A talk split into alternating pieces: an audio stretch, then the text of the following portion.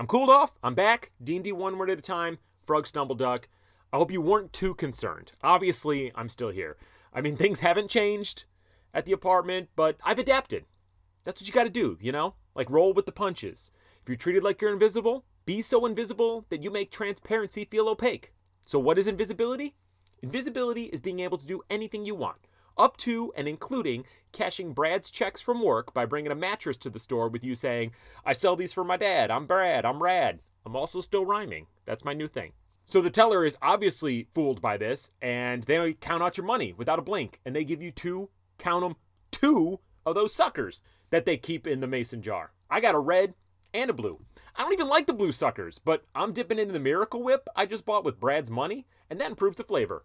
I'm living my best sucker mayonnaise life right now. Like you wish you were on my level. And if you had Brad's money like I do, you Hey, uh What's up, Brad? Yeah, no, I'm just um just recording this episode here. Um did you just walk in or no, the look on your face says that you heard a lot of that. And now you are pointing at the consequence room. Yes, sir, I will be right there.